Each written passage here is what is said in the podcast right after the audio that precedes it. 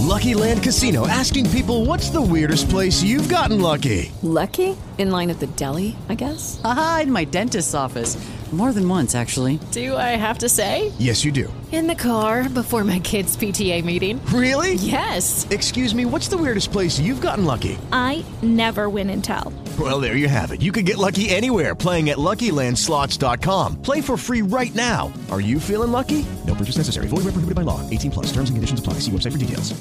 Hello, it is Ryan, and I was on a flight the other day playing one of my favorite social spin slot games on ChumbaCasino.com. I looked over the person sitting next to me, and you know what they were doing? They were also playing Chumba Casino. Coincidence? I think not. Everybody's loving having fun with it. Chumba Casino is home to hundreds of casino-style games that you can play for free anytime, anywhere even at 30,000 feet. So sign up now at ChumbaCasino.com to claim your free welcome bonus. That's ChumbaCasino.com and live the Chumba life. No purchase necessary. VGW. Void prohibited by law. See terms and conditions. 18 plus.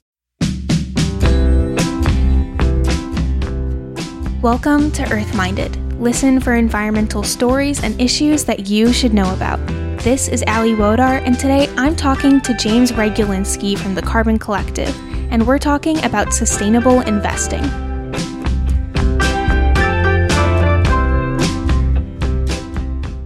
I think investing in general is a topic that can be hard to learn about, and sustainable investing specifically can be even harder to learn about. You might not know this about me, but I care a lot about setting myself up well for the future, and part of that means investing in a smart way. Unfortunately, a lot of investing means giving money to companies that just don't keep the environment in mind. So, personally, it's been hard to find a balance between a good investment for my financial future and a good investment for the world around me. So, James runs this company called the Carbon Collective where they help people find that balance. They help people invest strategically so their money can help fight climate change. I was so excited to talk to him about this because that's something that I love to do, and I've always had trouble doing it. Now, I want to preface this episode by saying I am not a financial advisor, and this is not the only resource you should use before making a big financial decision. I think this information is interesting and useful, but every investment comes with risk associated with it, and I don't want anyone to put money into something without truly understanding that risk and figuring out what makes sense for them. So, I'm sharing some resources in the show notes on how to invest responsibly and how to figure out what your risk tolerance is. So, check out the show notes if you'd like to learn more about that. Despite all that, I think this is going to be a fun episode. I definitely learned a lot, and James has a lot of information on a topic that I've found is hard to learn about. So here we go. Cool. Um, well, first of all, thank you so much for being here. As I said earlier, I don't know a ton about sustainable investing, but I would really like to know about it. So this is exciting. I get to learn something too. Amazing. Um, it is something I've had to learn a ton about and really excited to share what I have learned. Cool. Um, well, let's go ahead. Can you introduce yourself to start? Absolutely. Um, my name is James Regulinski. I am one of the co-founders of Carbon Collective, which is a online investment advisor that allows you to divest your money from fossil fuels and reinvest your wealth in climate solutions. That's awesome. So my first question, I think you might have just explained it, but what is your guys' mission? What do you guys do? Absolutely. So um, maybe it's best if I tell a little bit of backstory about how we got here. But um, Zach and I care a lot about the climate crisis and the solutions thereof. And I was an engineer by training, so I was always looking at technical solutions. But as we dove more and more into it, it became clear that we didn't need technical solutions. We needed solutions that we had the technologies we needed. Um, that was pretty clearly laid out by Project Drawdown and a whole bunch of other groups. And it was really a matter of directing our collective will as humankind into creating uh, this alternative vision for the future, as opposed to one where we continue with business as usual. And so if you look at those numbers, it's not new things that haven't been invented. It's we need to invest about $5 trillion every year between now and 2030 if we're going to stay below 1.5 degrees C. And we're not quite there yet. We are not investing. We invest a lot and it's growing, but um, we have a pretty big gap right now. Um, so we at Carbon Collective want to shrink that gap. We want to have everyone have the opportunity to put their money to work building those solutions and filling that gap so that we can avoid this. And to give you some context, there's about one point, let's say five trillion dollars invested in IRAs and 401ks and pension plans every year in the U.S. Um, and there's probably not quite sure on this number, but like let's say close to about 15 trillion dollars currently in those um, in those type of retirement accounts. So redirecting that money towards these solutions um, and investing new money towards these solutions could do a really big part of that um, filling that gap, which is a very exciting place to be. So we want to be that total wealth solution where people go to and know that their money is being proactively used to help fight climate change. So it's not so much that the the money isn't there; it's that we're just not putting it in the right places. Right, and there is a long history in the financial world of following what they call the fiduciary responsibility. And so a lot of investment advisors and funds say that you have to be invested in oil because forever everyone said that oil was a good, smart investment, and that was the way of the future. You had to invest in that. Um, and so you saw that be part of most portfolios. So oil companies had a lot of resources at hand um, through a number of different sources. The same is true. of Banks were backing them, et cetera, because the stories we were telling about these um, companies was that there were good return on investment. They were building a, the, our future. They are a necessary, a necessary part of our economy. So we must invest in them, and we must give them good terms on debt, et cetera. Um, however, oil is underperformed from a financial perspective. And in the world where we solve climate change, we fully divested from it. So they'll have a whole bunch of stranded assets, which means they're really just not a smart investment anymore. At least that's part of our thesis. That's a beautiful dog. Sorry. Joining the podcast. No, I love it. yeah, for everyone who can't see the the camera, uh, my dog just jumped on the couch. Sorry about that. Not at all. Um, so because it was said to be a smart investment, everyone puts them puts those assets in their portfolios, and so you get. Um, and this is true not just in traditional investments. This is true in ESG investments. A lot of people um, think ESG means socially responsible investing, and the reality is it's a fairly technical term that's used by financial institutions to mitigate risk in their portfolio related to environment environmental, social, and governance concerns. On MSCI, the largest data provider for ESG, they explicitly say this is not a measure of a company's goodness. And so we get, we're being told that there is this sustainable alternative, but they are also buying into this old idea, this old trope that investing in fossil fuels and high carbon industries is a necessary thing to do, where we believe it is necessary for us to be investing in this positive vision of the world. So it's not just avoiding the negative things, it's actively contributing to the positive things.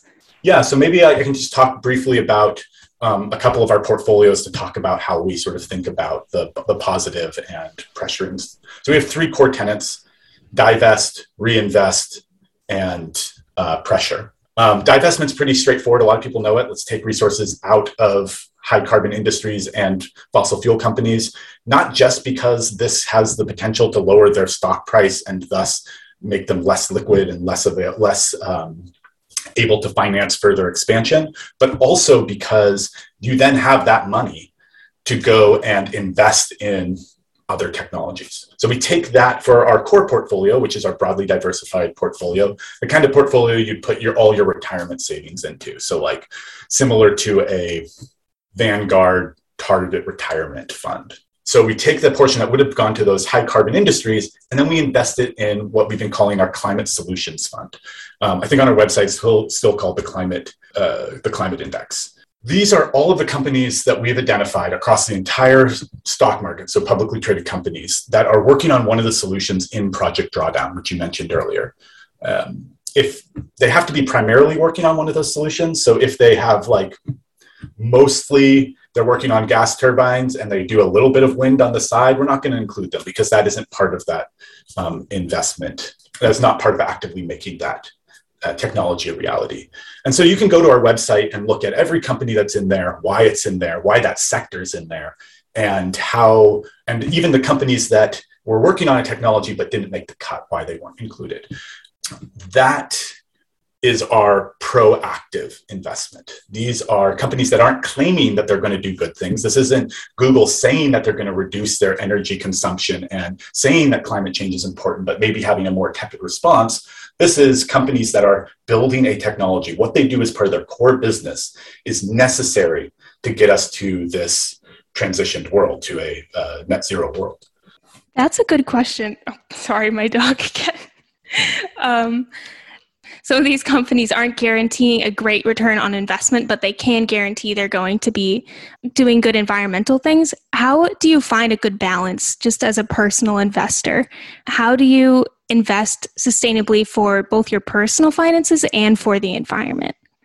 Yeah, so this goes back to what I was talking about earlier with the the notion that there are certain investments that are necessary for good performance of your portfolio. But if you look at the energy um, index over the last decade, two decades, the growth is just underwhelming. It is very small. So there are some things that are commonly believed that aren't even true. If you look at if you look at the uh, stock market without any fossil fuels over that same time period had really robust growth. So not all the growth that we've been seeing is related to um, high carbon activities. Now, I'm not saying that all the companies in the remaining part of the economy after you cut out, say, like we do, the four high carbon emitting, sectors, which includes energy, et cetera, uh, which is oil and gas, um, also utilities, industrial materials. Once you pull those out, I'm not saying that all the companies that remain are the paragons of sustainability. However, they are lower carbon companies and they often don't depend on fossil fuels for um, their business being successful. So we can transition to a, a better version of our future, one without fossil fuels, where we're removing more CO2, and they can still run their core business. Now, all those companies, as I said before, aren't like perfect companies. And that's where like our portfolio is very thematic. And so there are some folks who might say that's as a result, this isn't as as ethical or as proactive as I, as you'd like.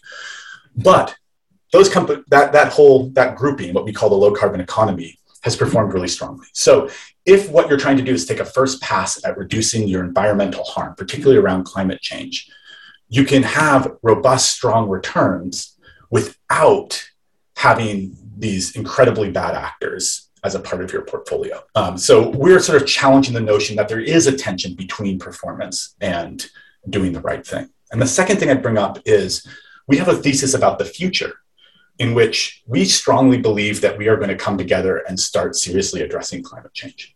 We believe it both from a this is where the trends seem to be taking us and from a we don't want to think about we we can't imagine that world. We can't focus on that world where we fail to do that because the harm is so great that some of what we're doing becomes irrelevant if that's the case.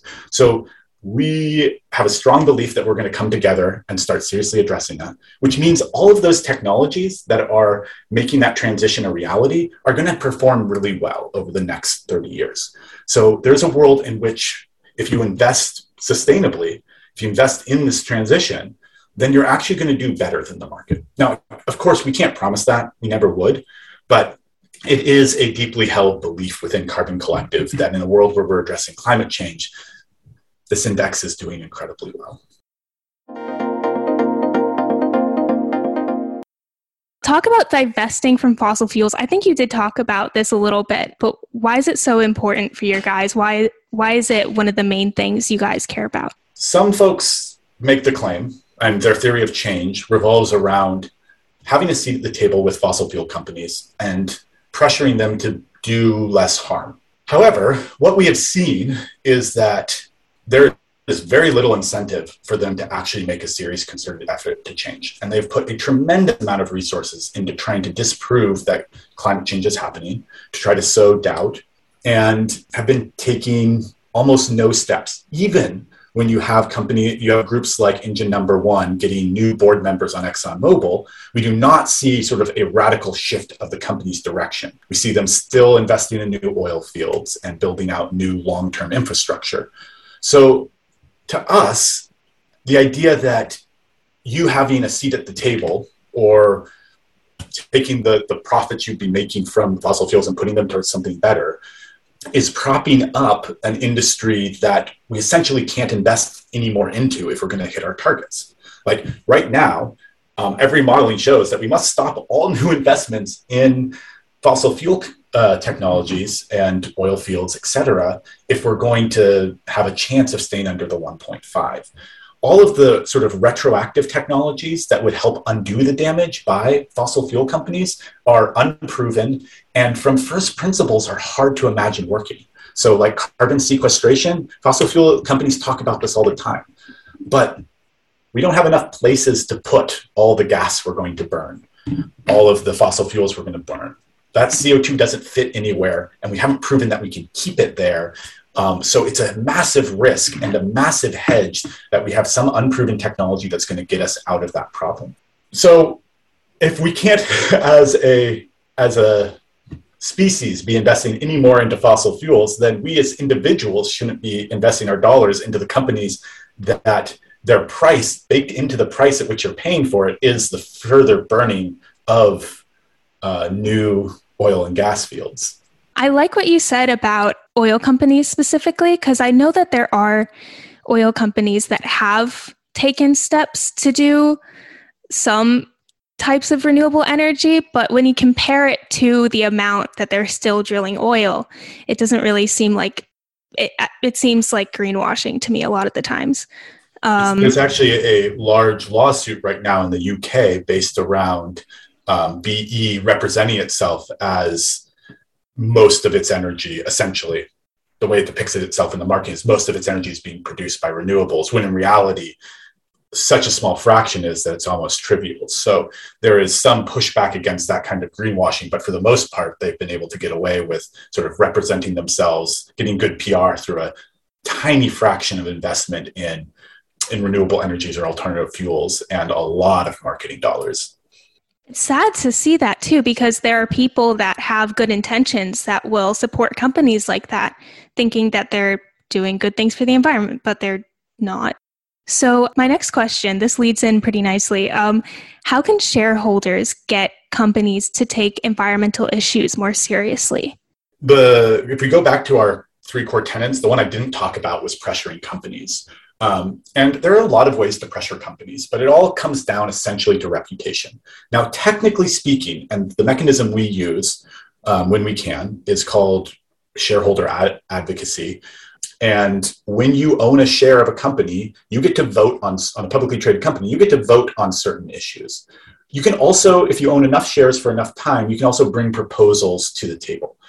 So we've seen more and more of this happen where the shareholders will bring a resolution that is like change your policy, make, a plan around around how you're going to get to net zero, or tie compensation to um, environmental indicators, which I really like that because there's this massive compensation inflation that's been happening um, at, in publicly traded companies. It's sort of gone unchecked.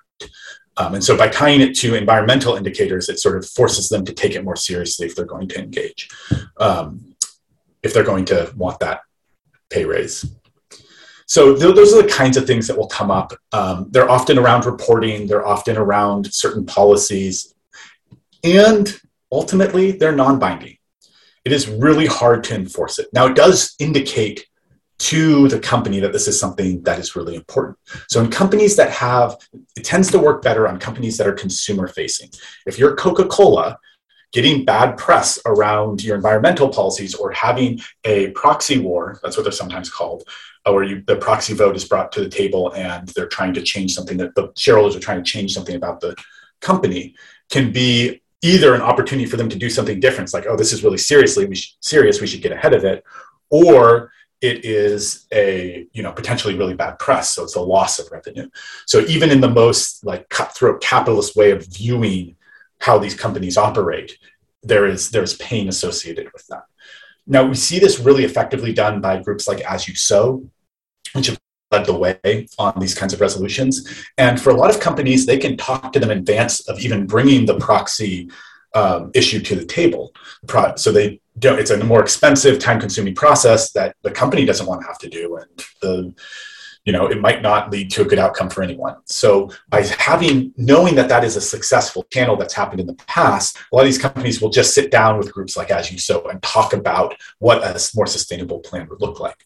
So by just being active you make the threat of of this um, of this ballot initiative more salient for a large company so they're more likely to have that conversation. When they have that conversation and voluntarily start taking action we see sort of a, a, a stronger effect um, however this ultimately comes down to why we don't invest in companies based off what they claim it's really hard to force a company to follow up so you really have to keep it in the like public's mind. It has to be a threat of loss of revenue or loss of prestige or uh, tarnish of their image. Otherwise, it kind of gets pushed to the back burner. Now, we really sadly saw this happen around the Black Lives Matter movement, where a bunch of companies promised to invest a ton in resources and education to help bridge this gap of access. And then we saw really little follow through. And so that kind of we're going to take the good press of talking about what we're doing versus not take the follow through is is common, and that's ultimately one of the one of the main ways we see greenwashing occur. Um, so it, it's a powerful tool, and we should absolutely use it to make sure it stays sharp. And we should be careful about putting too much of our laurels in. This is the this will make all companies good actors I still think you need policy. I still think you need investment pressures. I think we need to bring all of the tools we have to bear on the problem together to make change actually occur. I really like that idea because it's it's another way that we can use our voices. I haven't personally done that before, so that's definitely something I'm to have to try. Uh, it's fairly, I mean, any time in which we participate more in a democratic process, I find it very empowering. Um, it can be overwhelming. So, like, there's some tension there. It takes more time. But I, I highly encourage if you own an individual share of a company, try out exercising your proxy vote, see what the issues are. You talked about this a little bit. What what was the process in creating your climate index, that list of companies that is going to do uh, positive things on the drawdown list? Yeah. So we started with, not to get too technical, but essentially the Russell 1000E, which is pretty much every publicly traded company. Um, and we took that, um, all those companies, and then we filtered them down by what was their business activity? And if their business activity included any of the solutions to um, that were listed in drawdown and that's fairly comprehensive but this is things from telepresence to grid infrastructure to uh, water efficiency um, the circular economy renewable energies electric transportation. There's a, a, diversity of things. Agriculture's in there, um, advanced advanced biofuels, which is different than the traditional corn ethanol, but advanced biofuels, which is necessary for like deep decarbonization of things like airlines.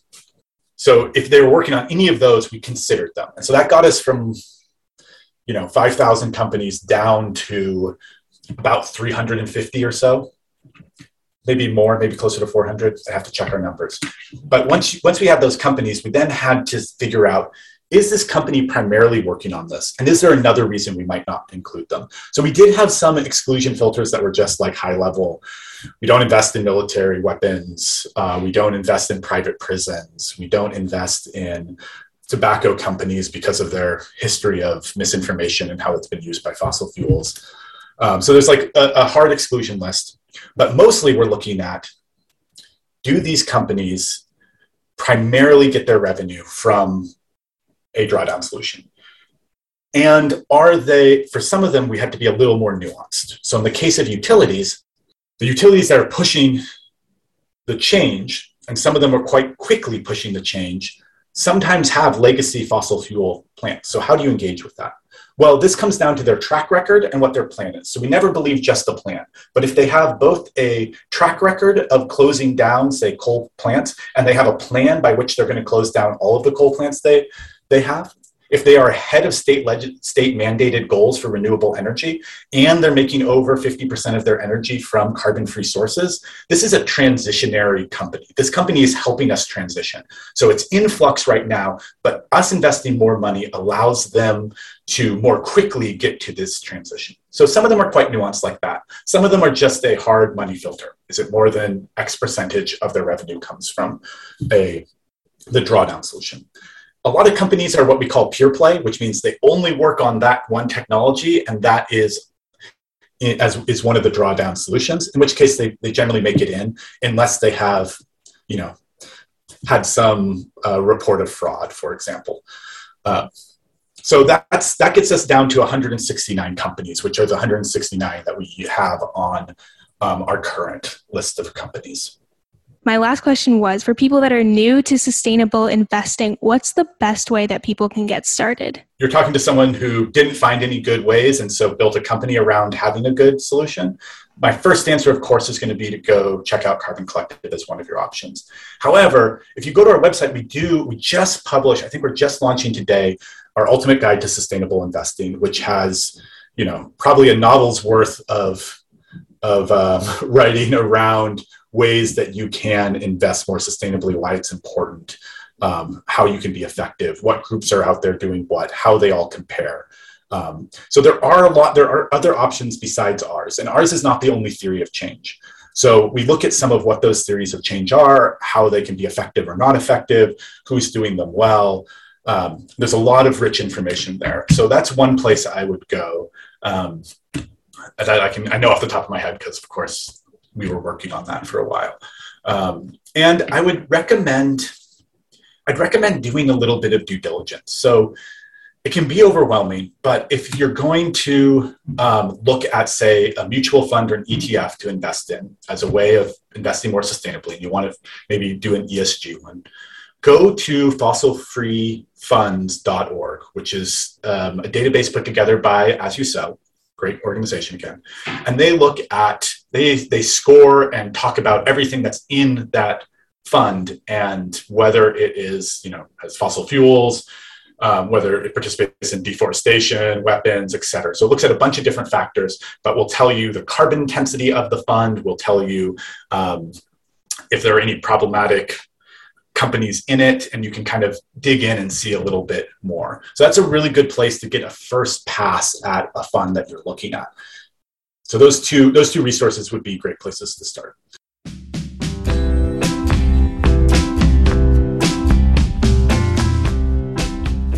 And then I always have to ask this what is the best way for people to get involved with you guys? Like, what's your website, um, social media, that sort of thing?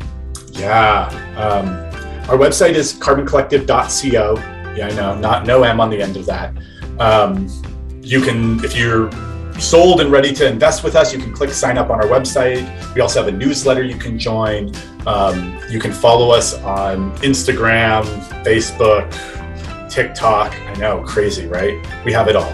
Um, so we, we do have a bunch of ways to, to sort of see what we're up to and the articles we're publishing and what we're talking about um, if you just sort of want to follow along with the journey. But all of the information on how to build portfolios like ours is available on our website. We believe transparency is necessary, and we'd rather have people investing sustainably than just investing with us. We need every dollar we can at work. So if you don't want to work with us, please still use our resources and go out there and figure out how to how to bring your own finances, your own investments in line with solving climate change.